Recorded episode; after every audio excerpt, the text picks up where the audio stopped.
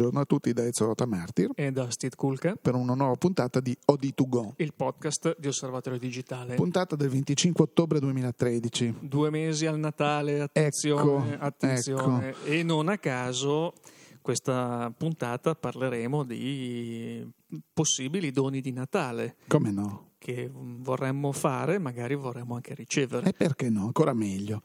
Puntata dedicata appunto a queste a, un riepilogo di tutto ciò che è successo in questi ultimi dieci giorni perché eh, settimana scorsa non abbiamo parlato di queste uscite perché avevamo avuto ospite Ilvio e quindi non abbiamo ritenuto fosse il caso di dilungarci troppo parlando anche di, di, de, delle nuove presentazioni. Anche Cosa che invece poi, esatto, ci sono, sono state, state altre, seguite, bravissime. presentazioni Bravissimo. e adesso possiamo anche fare un minimo di comparazione. Un riepilogo, un contesto un così io adesso io me ne vado, parli tu per l'intera puntata di tutte queste novità, quindi... Assolutamente no. no.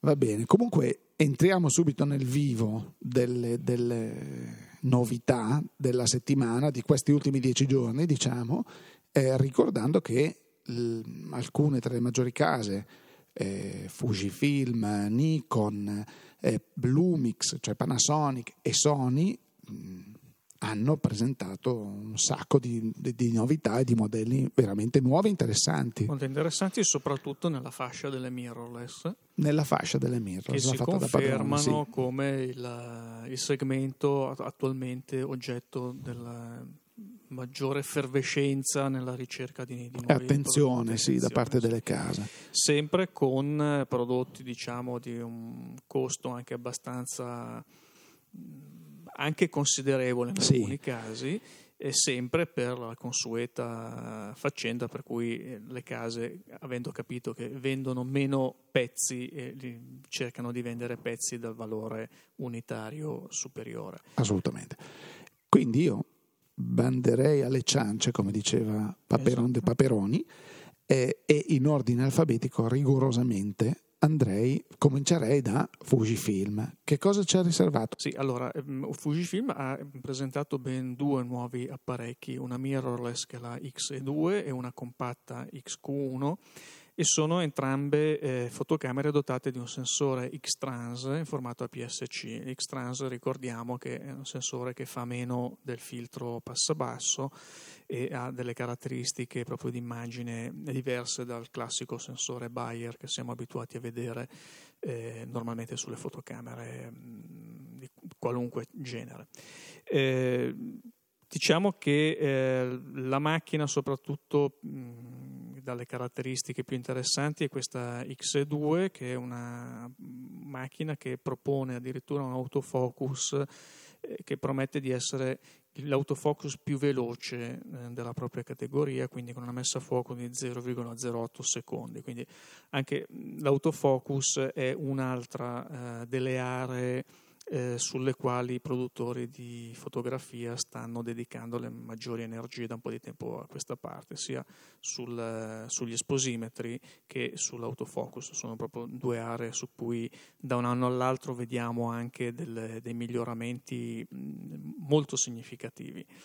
Eh, è una fotocamera che poi propone anche un'altra tecnologia denominata LMO o Lens Modulation Optimizer e praticamente è un uh, sistema per correggere i difetti delle ottiche soprattutto ai bordi. Sappiamo che i bordi delle ottiche sono sempre le aree un pochino più eh, delicate per quanto riguarda la, la, resa dell'immagine e qui probabilmente abbiamo degli algoritmi eh, o in firmware o direttamente in hardware che eh, correggono le, ehm, cioè, i difetti più comuni di, di, queste, di, queste, ottiche.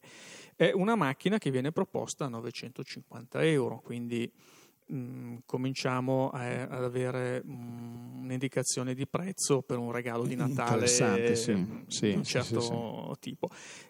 Più, costo, più, pardon, più economica, 400 euro, la XQ1 che è una, una compatta proprio di eh, dimensioni molto molto limitate, una larghezza di 10 cm, quindi assolutamente molto contenute, sì, tascabile, sì, sì. esatto, e utilizza poi tra l'altro lo stesso sensore della eh, Fuji X20 quindi abbiamo un recupero, eh, un aggiornamento a partire da una, un corpo già esistente e non è tra l'altro l'unico caso negli annunci di questi ultimi dieci giorni, perché poi anche un annuncio di Panasonic della Lumix GM1, anche qui siamo di fronte a una mirrorless 16 megapixel in formato micro 4 terzi a questo punto non più APS-C e, e mutua il sensore della GX7 quindi eh, con un apparecchio con un corpo che comprende wifi e si propone come un corpo invece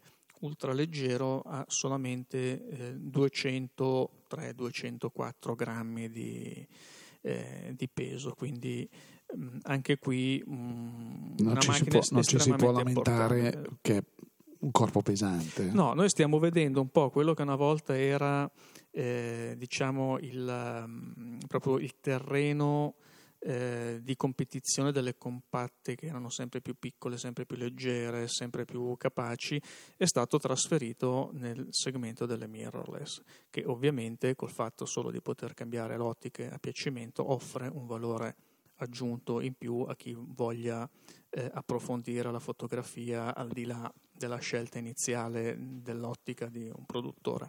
Tra la gente che ci scrive mh, c'è anche un nutrito parco di utenti che eh, stanno manifestando la volontà di passare da un corredo reflex con N ottiche a un corredo mirrorless con N ottiche proprio per il fatto che quest'ultimo è decisamente più leggero e trasportabile, perché dice se io devo andare a fare un weekend, devo fare una gita, devo fare qualcosa, eh, devo portarmi la SLR, DSLR più eh, anche solo un paio di ottiche diventa una cosa pesantissima, invece con le mirrorless ottengo, e poi vedremo anche perché, eh, la stessa qualità di una reflex con ottiche altrettanto valide però con dei pesi decisamente inferiori. Quindi potrebbe anche questo essere un atu di vendita. Eh, de, de, de, perché se ti ricordi quando sono state presentate le mirrorless non si capiva bene se erano né carne né pesce, invece adesso cominciano a uscire i tratti distintivi di questa fascia di prodotti e le motivazioni non solo di marketing delle aziende di riempire un buco, ma anche dell'utenza che ci fa capire quanto le case produttrici molto spesso siano all'avanguardia anche a livello eh, così, di attenzione nei confronti del mercato eh, oppure siano così bravi da creare una necessità al mercato per, per, per, affinché i propri, i propri prodotti vengano, vengano acquistati. Sì, effettivamente le mirrorless hanno avuto un'evoluzione straordinaria in questi tre anni, diciamo, da quando sono stati presentati i primi modelli di, di questo nuovo segmento. Mm, all'inizio sì, era un po' un oggetto misterioso, ma chissà, e poi effettivamente, anche perché rispetto alle prime mirrorless che sono uscite sul mercato, effettivamente anche la qualità eh, sia delle ottiche, sia dei sensori, sia un po' eh, di tutto quello che ci sta intorno, ripetiamo l'autofocus, eh, l'esposizione, eh, è migliorato veramente tanto. Mm, tornando alle reflex, eh, l'annuncio mh, mm, di Nikon della D5300, un aggiornamento della D5002, eh, macchina che ehm, toglie anch'essa il filtro passabasso, come abbiamo visto ultimamente è una grande esatto. sembra quasi una, ten, è una tendenza, definiamola così. Sì, è una tendenza resa possibile anche dalla potenza di calcolo che i processori all'interno delle macchine fotografiche offrono Hanno, e che eventualmente sì. si può anche riportare sui programmi poi di sviluppo digitale, almeno per chi scatta e salva in RAW, gli amici che si ostinano a farlo in JPEG, questa possibilità certo. chiaramente se la tolgono.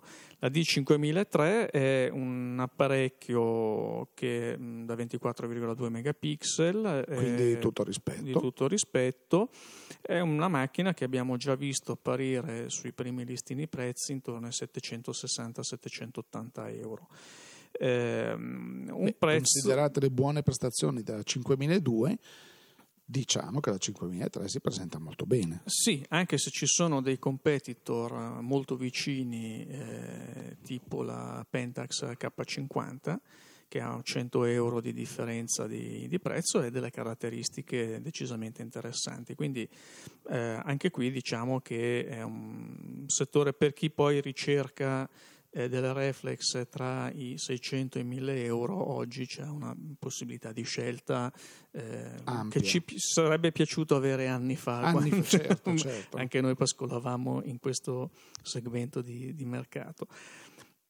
Andiamo invece sulle full frame con due nuove macchine Sony. È molto interessante questa presentazione. Mm, Sony ha presentato due varianti della nuova Alpha 7, sì. eh, annunciando tra l'altro che eh, viene messa la parola fine al eh, sottomarchio Nex. La linea di Sony Nex non esisterà più come, come nome, ma viene tutto uniformato sotto Con l'ombrello Alpha. Alpha che forse anche un pochino più di, certo. eh, di, logica da un certo punto di vista. Abbiamo l'Alpha 7 che è una eh, mirrorless eh, full frame da 24 megapixel e l'Alpha 7R che invece ha 36 megapixel di risoluzione. Mm, sono anche questi apparecchi, come Sony ci ha abituato, eh, dal costo decisamente importante, per delle mirrorless perché l'Alpha 7 costa praticamente 1500 euro, passiamo a 2300 euro per quanto riguarda l'Alpha 7R, quindi mm, senz'altro sono dei signori regali di Natale. Eh sì, però le caratteristiche sono davvero importanti perché tra l'altro io ho avuto modo di, eh, oltre così, di scorrere tra le pagine di fotoguida dove si parlava appunto di questa, questi annunci e le macchine eh, sembrano eh, molto interessanti mh, al punto da farmi mh, fare una considerazione eh, a proposito della qualità delle Alfa 7 in concorrenza diretta con un altro prodotto di punta di casa Sony che è la RX1, macchina, ricordiamo, eh, compatta, chiamiamola così, full frame con ottica fissa eh, Zeiss di, di, di, grande, di grande eh, qualità, di grande prestigio come prodotto, e, e però mh, guardando così anche semplicemente alle caratteristiche e alle foto delle nuove Alfa 7 viene da pensare perché devo comprare una RX1 quando posso comprarmi un Alfa 7 con il full frame, con la possibilità, tenendomi la possibilità di avere un'ottica intercambiabile, soprattutto con un mirino a disposizione, con un'impugnatura. Adesso stiamo parlando di caratteristiche visuali più che e, e sulla carta, perché più di tanto non possiamo, non possiamo, dire perché le macchine non le abbiamo ancora viste. Però si, si sembra molto interessante, cioè con un, con un, risparmio notevole di prezzo. Ecco, cioè. Guarda, questo fatto del perché la Alfa 7R che ha delle caratteristiche tecniche in più, diciamo, rispetto alla RX1 ha un costo decisamente inferiore. Ehm, allora, a parte che un Alfa 7R, se ci mettiamo un obiettivo di un paragonabile a quello di una RX1 andiamo molto vicini come, come, prezzo. E poi io credo che dobbiamo ricordare anche un fatto, cioè Sony eh, non è un produttore fotografico puro come siamo abituati da anni a conoscere con altri marchi, altri nomi. Eh, Sony è innanzitutto un eh, gigante dell'elettronica di consumo che eh, lavora e funziona con delle strategie di marketing che sono un po' diverse da quelle del mercato fotografico tradizionale. Quindi eh, c'è molta più segmentazione, eh, c'è un approccio al prodotto che deriva da delle ricerche di mercato eh, che dettano legge forse in maniera diversa rispetto a quella dei, dei, marchi tradizionali puramente fotografici e questo noi l'abbiamo visto già in passato quando Sony ha deciso di entrare nel segmento delle reflex perché Sony aveva una tradizione nelle compatte, nelle bridge, ma diciamo che era, mh, ancora non si era eh, proposto sul mercato come un, un, produttore fotografico di riferimento. Ho cominciato a farlo con le reflex e ricordiamo che le prime reflex hanno, eh, ci sono stati tutti questi modelli usciti a breve distanza l'uno dall'altro, modelli dalle caratteristiche a volte anche sovrapponibili eh, cosa che ha creato dei grandi mal di testa a noi del settore che dovevamo seguire eh, gli avvenimenti e, e, il succedersi dei modelli e, e tanti non capivano perché eh, siamo abituati, eh, esce la reflex eh, entry level, esce la mid range, entra, esce quella per eh, l'utente un pochino più evoluto e poi abbiamo il modello professionale. Sono mm, segmenti abbastanza tagliati con l'accetta, sia per caratteristiche Definiti, che per sì. prezzi. Qui noi avevamo una quantità di modelli che per caratteristiche e per prezzi, insomma, dov'è la differenza vera tra un modello e l'altro? Dobbiamo pensare che probabilmente Sony ha pensato alle caratteristiche e ai prezzi dei modelli in base a determinate tipologie di utente e in base a relativi canali di vendita, per cui non è detto che eh, una certa macchina sia destinata a tutti i canali di vendita. Magari una macchina è destinata solo alla grande distribuzione, l'altra, dalle caratteristiche molto simili, dal prezzo molto simile, è destinata invece ai piccoli negozi. Perché questa differenza? Perché le ricerche di mercato hanno dimostrato che sulla grande distribuzione bisogna stare a competere con mm, modelli di un certo genere, concorrenti di un certo tipo. Cosa diversa invece avviene eh, nel negozio o nel canale online eh, e così, e quindi diamo delle eh, offerte, delle proposte mirate per utente e canale di vendita. E tutto questo per dire che probabilmente la lettura che va data eh, di questa eh, Alpha 7R rispetto all'RX1 è che probabilmente la RX1 va a posizionarsi su un mercato che normalmente è dominato dalle like della situazione e quindi noi abbiamo determinate caratteristiche, determinati prezzi ed è un tipo di cliente al quale si rivolge Sony. L'Alpha 7R si rivolge a un cliente diverso che arriva dal mondo delle mirrorless, un mondo che inizia a mh, livelli di prezzo molto inferiori eh, o dalle u- reflex magari mid size o entry level. Sì, beh, questo poi è il passaggio che in generale eh, i fotografi decidono di fare o non fare dalle reflex alle mirrorless, però quando uno si orienta su una mirrorless a questo punto ha anche la possibilità di arrivare a un modello top di gamma dal costo importante, ma che non è da un certo punto di vista in competizione con l'RX1 che è per tutt'altro tipo di fotografo. Poi noi che siamo degli appassionati di fotografia andiamo a eh, controllare e valutare e confrontare le macchine per caratteristiche e per prezzo, diciamo ma questi sono modelli che si danno fastidio a vicenda. Pensiamo che c'è anche un, un, aspetto di marketing che magari a noi può interessare relativamente, ripeto, perché siamo, può sfuggire, eh, può perché... sfuggire, ma che eh, per un produttore assolutamente c'è.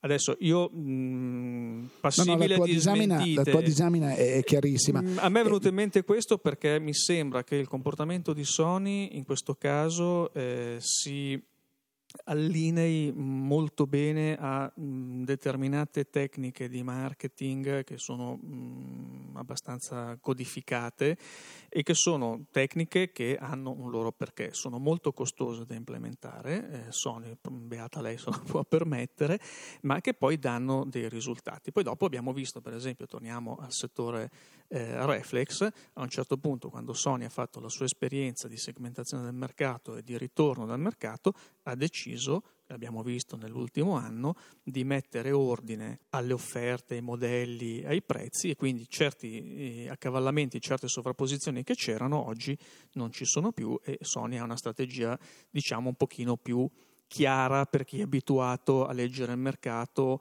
con le eh, azioni, le strategie delle classiche Nikon, Canon, Olympus, Ovvio. Pentax. Eh, credo che Sony abbia, abbia, forse solo un altro eh, competitor in grado di abbracciare mm, l'intera fascia di prodotti elettronici che è Samsung, che è un player che gioca su più tavoli ma non ai livelli di Sony, perché non dimentichiamoci che Sony, cioè, troviamo il microfonino, la cuffietta da 15 euro fino al, alla telecamera professionale da 300.000 euro, cioè, o 500.000 euro, quelle in 4K super. Cioè, Sony veramente ha una capacità di sviluppo, di ricerca, di, di, di, di, realizzazione dei prodotti che è pressoché infinita. Gli altri se lo sognano, insomma, anche perché non, non... È un altro approccio al mercato. Ricordiamo che, per esempio, è stata Sony a stringere stringere un accordo con una casa come Hasselblad.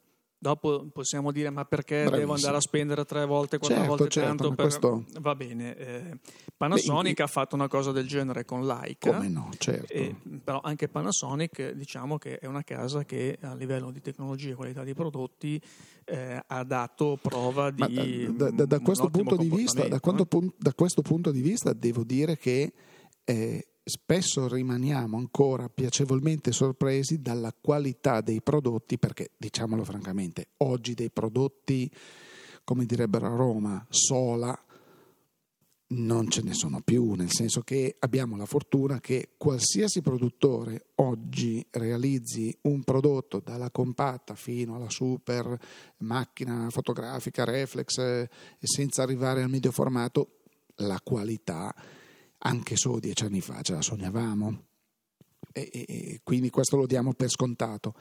E, certo, Sony ha la, ha la, capacità di proporre un, un catalogo dove è in grado di massimizzare tutta la sua ricerca.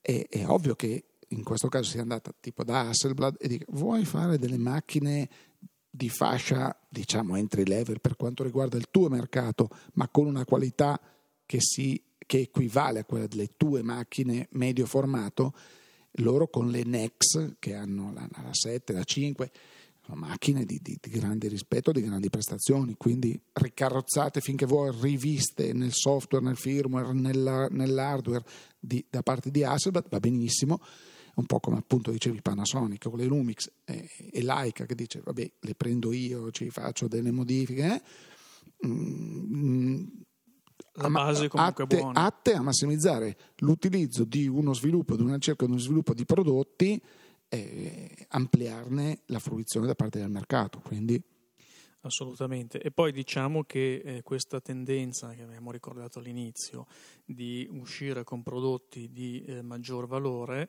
permette anche ai produttori di esplorare delle strade nuove e di proporre anche delle soluzioni mh, ripeto, di maggior valore proprio perché il cartellino del prezzo permette di scegliere determinati componenti, determinate soluzioni che magari un tempo, quando si faceva la corsa sul prezzo, era impossibile fare. Questo, per esempio, credo che valga per eh, un altro modello che Sony ha presentato, è una Bridge, la RX10 che ha un sensore da un pollice, quindi un sensore già con delle dimensioni abbastanza eh, grandine per una macchina di questo genere, 22, 20,2 megapixel ed è anche qui torniamo a un sensore di una macchina eh, già esistente che è la RX 102, sì, sì, la seconda sì, versione.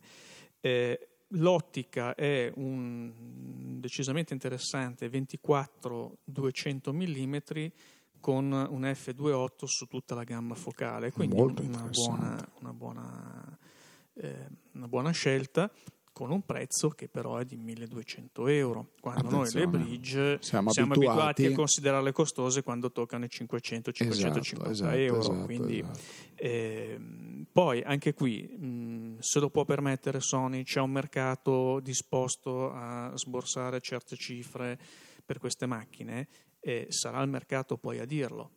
Ma sai, dipende anche poi dalla qualità, ecco, dalla qualità delle ottiche impiegate, perché poi ritorniamo sempre al solito discorso, bisogna vedere eh, chi vuole che cosa. Eh, Sony ci ha abituato a un prodotto, eh, diciamo, no compromise, perché comunque mh, storicamente anche le eh, le prime point and shoot, le prime bridge di 10 anni, 15 anni fa di Sony con l'ottica Zeiss erano in grado di garantirti una qualità dell'immagine eccellente.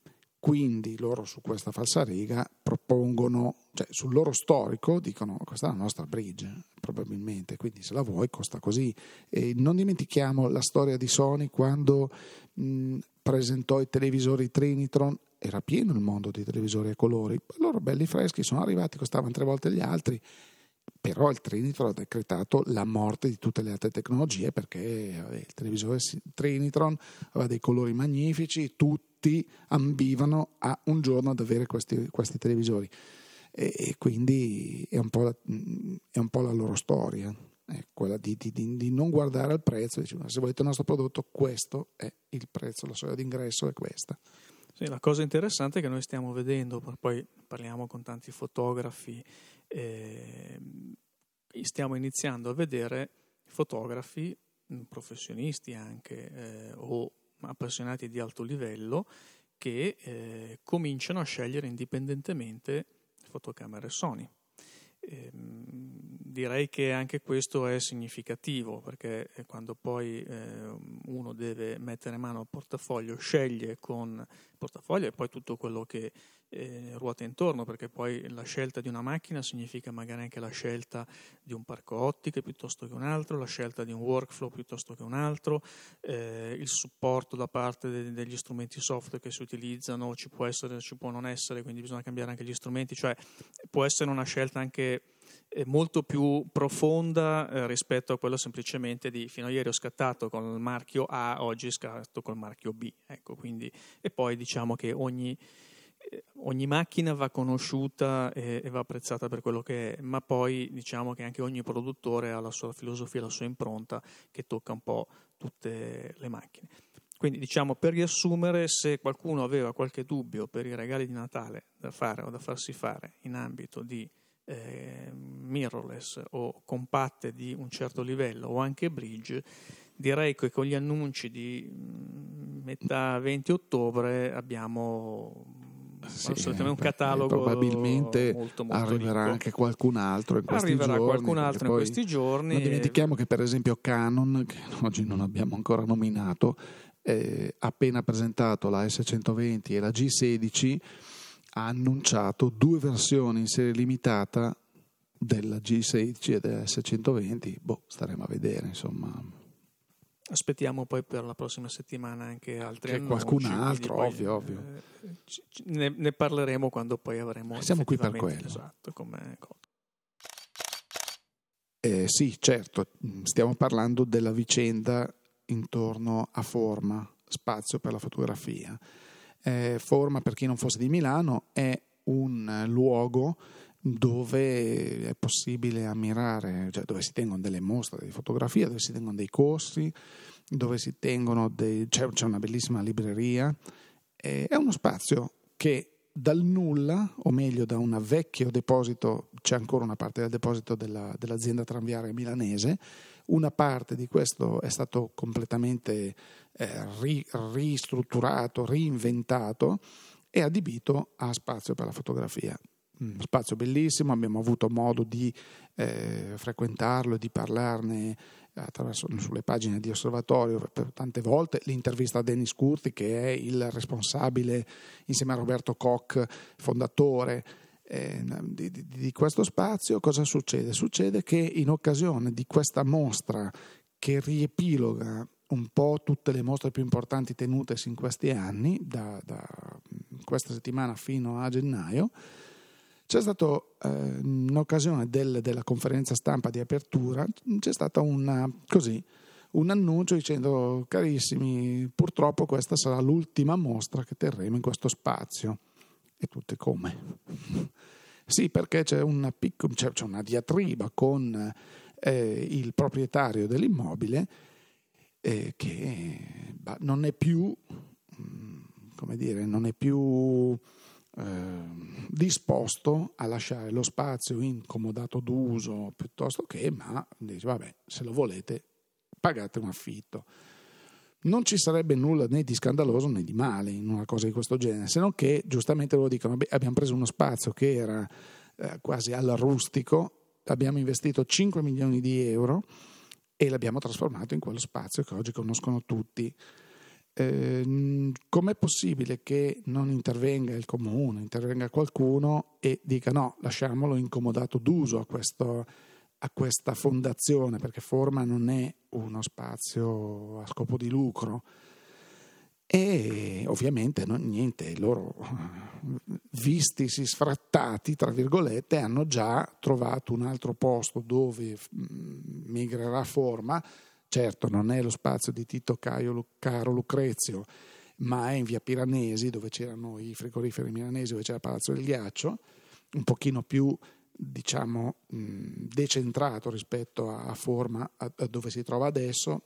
Per chi non è di Milano, diciamo che dal centro di Milano ci spostiamo verso l'aeroporto di Linate, quindi verso la zona Forlanini, e, e, da lì si sono scatenate interrogazioni parlamentari, quasi un ministro che ha detto no, no, ma cosa succede? No, adesso io mi informo perché non è possibile che accada questo. Noi ci siamo un pochino eh, stupiti, ma non più di tanto perché siamo in Italia, quindi eh, io ho scritto una cosa dove dicevo uno spazio dedicato all'arte o alla cultura, probabilmente anche nel Burkina Faso non pagherebbe nulla, perché è un po' come un museo, viene sovvenzionato dallo Stato e dire no, beh, questo è, è, è, un luogo di interesse comune, è uno spazio che eh, così è un bene di tutti e quindi eh, ci pensiamo noi eventualmente. In Italia questo non è possibile, A perché abbiamo milioni di iniziative, quindi lo Stato non può pagare per tutti, B qualcun altro ha detto sì, però anche questi sono stati un po' così leggeri, tra virgolette, eh, a investire tanto denaro in qualcosa che non era loro, in qualcosa, eh, in uno spazio dove eh, nessuno avesse dato una una sorta anche per iscritto di, di, di garanzia e dire no, fate questi lavori, spendete 5 milioni di euro per rinnovare tutto questo spazio, sarà vostro ad vitam. E invece no, non è così. Poi ci sono anche eh, altre vicende perché il comune dice no, noi non possiamo permetterci di eh, entrare noi a sovvenzionare lo spazio, eh, mentre poi la cittadinanza interessata o no dice sì, ma il comune butta via un sacco di soldi per fare altro che è assolutamente inutile probabilmente forma è qualcosa di privato, visto che c'è l'agenzia Contrasto, Roberto Koch e Denis Curti alle spalle di forma. Ehm, che non qualcuno ha detto sì perché non ci sono probabilmente se Forma avesse aperto le porte a eh, manifestazioni o a mostre più vicine al consenso del comune, probabilmente il comune avrebbe eh, dato il suo placet eh, a sostenerlo. E, mm, ancora una volta siamo di fronte, l'arte è di destra, di sinistra, di nord, sud, verde, bianca, già non ci interessa, cioè qui siamo davanti a, a qualcosa che è un peccato, come si dice in Italia, è un peccato che queste cose accadano, perché Forma ormai è, era un po' riferimento a Milano dice a forma. Perché... Sì, anche perché le prossime manifestazioni, le prossime mostre che Forma dovesse organizzare, le organizzerà non più in un luogo sempre quello organizzato e costruito apposta, bensì dove pot- capiterà, dove, dove sarà. Che potrebbe... forma potrebbe rimanere come marchio e poi lo spazio potrebbe essere itinerante, potrebbe essere... che non è esattamente la stessa cosa. Non è la stessa cosa, che però potrebbe avere anche dei vantaggi. Diciamo che questa notizia ci ha colpito molto eh, perché eh, avevamo parlato proprio poche settimane fa eh, dell'apertura di questo altro spazio a Roma, che è Visiva, che è un altro spazio polifunzionale esatto. molto grande, e, e, quindi si parlava appunto della diatriba mh, simpatica tra ma, Roma, Milano, a Roma ci sono molte più possibilità di avere la fotografia. Molte più occasioni, sì. Molte più occasioni. E diciamo una cosa, al di là della questione poi politica che quando si ha a che fare con un ente pubblico eh, rientra sempre ovviamente, eh, diciamo una cosa, eh, forse è l'ennesima riprova che la fotografia in Italia, al di là del colore politico, non viene considerata eh, come altre forme d'arte. Se eh, fuori dalle mostre di fotografia ci fossero le code che noi vediamo eh, sempre a Milano per certe mostre di pittori a Palazzo Reale, probabilmente un'amministrazione di qualunque colore essa sia eh, farebbe dei ragionamenti pensato, sì, diversi. sì, sì, Probabilmente io ho paura che eh, Forma sconti anche, e non solo poi Forma, ma tanti altri che operano nel settore, eh, scontino un po' questa percezione che in fondo la fotografia è un parente povero dell'arte, ma sì, ma in fondo le fotografie le facciamo tutti, no? le solite cose che è inutile che Ma stiamo guarda, a Steve, raccontarci. eh, anche noi quando abbiamo Ahimè. fatto il profilo sul Museo Italiano di Fotografia, che sta a Cinisello Balsamo, eh, mh, i nostri lettori possono trovare sul profilo, il profilo su- su- negli archivi di osservatorio. Anche lì eh, la, la giunta era di un altro colore politico, eppure quando è stato il momento di trovare uno spazio per la fotografia e eh, troviamo fotografie di Giacomelli, troviamo fa- fotografie che hanno un, un grande spessore al Museo Italiano di Fotografia, eh, non hanno trovato altro spazio. È uno spazio bellissimo in questo palazzo fantastico a Cinisello, ma è a Cinisello e forse l'abbiamo ricordato qualche puntata fa, dove la gente viene da Torino, da Catanzaro, da eh, Trieste o da, da ogni dove. Da Milano non ci va quasi nessuno ed è a 5, 6, 7 chilometri di distanza. Proprio perché? Perché è a Cinisello Balsamo, il Museo Italiano di Fotografia. E la stessa cosa è un po' per forma. A forma abbiamo visto, abbiamo avuto occasione di vedere delle, delle mostre dove hanno portato, hanno aperto con una mostra su Gianni Berengo Gardin, che in questo momento torna di grandissima attualità e dappertutto sembra che mh, sia un giovanotto questo Gianni Berengo Gardin perché tanto ne parlano tutti, è un maestro, bravissimo, per l'amor di Dio. E poi abbiamo visto Robert Capa, abbiamo visto Kudelka, abbiamo visto eh, Avedon, abbiamo, non, non, chi più ne ha più ne metta, perché a forma abbiamo avuto modo di vedere delle, delle mostre meravigliose. Nonostante ciò, cioè, stiamo dicendo, quindi, grande qualità, grande successo di pubblico, certo, eh, questi, questi soldi finivano nelle casse di forma che organizzava e produceva queste mostre. Però se non c'è nessuno nel pubblico che ci pensa, eh, bisogna che alla fine ha ragione quelli di forma. Io non voglio sempre spezzare una lancia a favore di, eh, di forma e di Dennis Curti che è un amico. I Discord hanno fatto un lavoro egregio in questa città dove gli spazi sono quelli che sono, eh, però ci troviamo che tra un po' cosa facciamo? Dobbiamo trovare uno spazio a casa nostra e fare le mostre prendiamo 3-4 appartamenti e facciamo insieme, facciamo le mostre. Non lo so, mi sembra una roba ridicola. Così come non c'è uno spazio per la musica, non, c'è, non, c'è più neanche, non ci sarà più neanche uno spazio per la fotografia, eh, boh. Non ci sono più gli spazi per le fiere, perché adesso andiamo a farli giù in campagna, lì a Ro, dove andiamo in mezzo alle zanzare, e quindi va bene. Cioè, questo che mi fa... Poi si innesca il, il, polemista che c'è in me e potremmo continuare per 5-6 puntate e dopo ne, ne, potrei dire tutti i colori. Tornando a, a, questo discorso, c'è in ballo questa, ripeto, il ministro della cultura eh, attuale ha detto, Gray ha detto, alt, ci penso io, adesso mi impegnerò perché questa cosa non accada. Cosa vuol dire? Che sarà il Ministero a tirare fuori i soldi per pagare l'affitto all'ATM o a chi di dovere per mantenere forma, ce lo auguriamo tutti. Chi vivrà vedrà, però oggi non abbiamo, cioè abbiamo sentito tante levate di scudi, no, non si, nessuno tocchi forma. No, in Italia siamo tutti capaci di, di parlare di queste cose. Tutti poi... indignados. Sì, sì, sì, siamo campioni del mondo. Di... Su Facebook. Esatto, su Facebook. Dopo ho messo giù il coso, ho chiuso il computer, chi se ne frega. È questo che vi fa arrabbiare.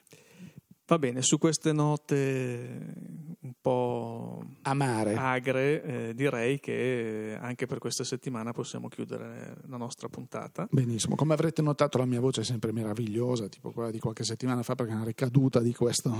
Vabbè, quest'inverno si preannuncia pessimo per la mia salute, per la mia voce. Ecco, quindi se eh, qualche settimana vi capiterà di non trovare podcast di Osservatorio Digitale, saprete che avremo le voci in cantina o useremo delle schede audio. Sì, oppure manderemo qualcun altro, magari anche più bravo, non si sa.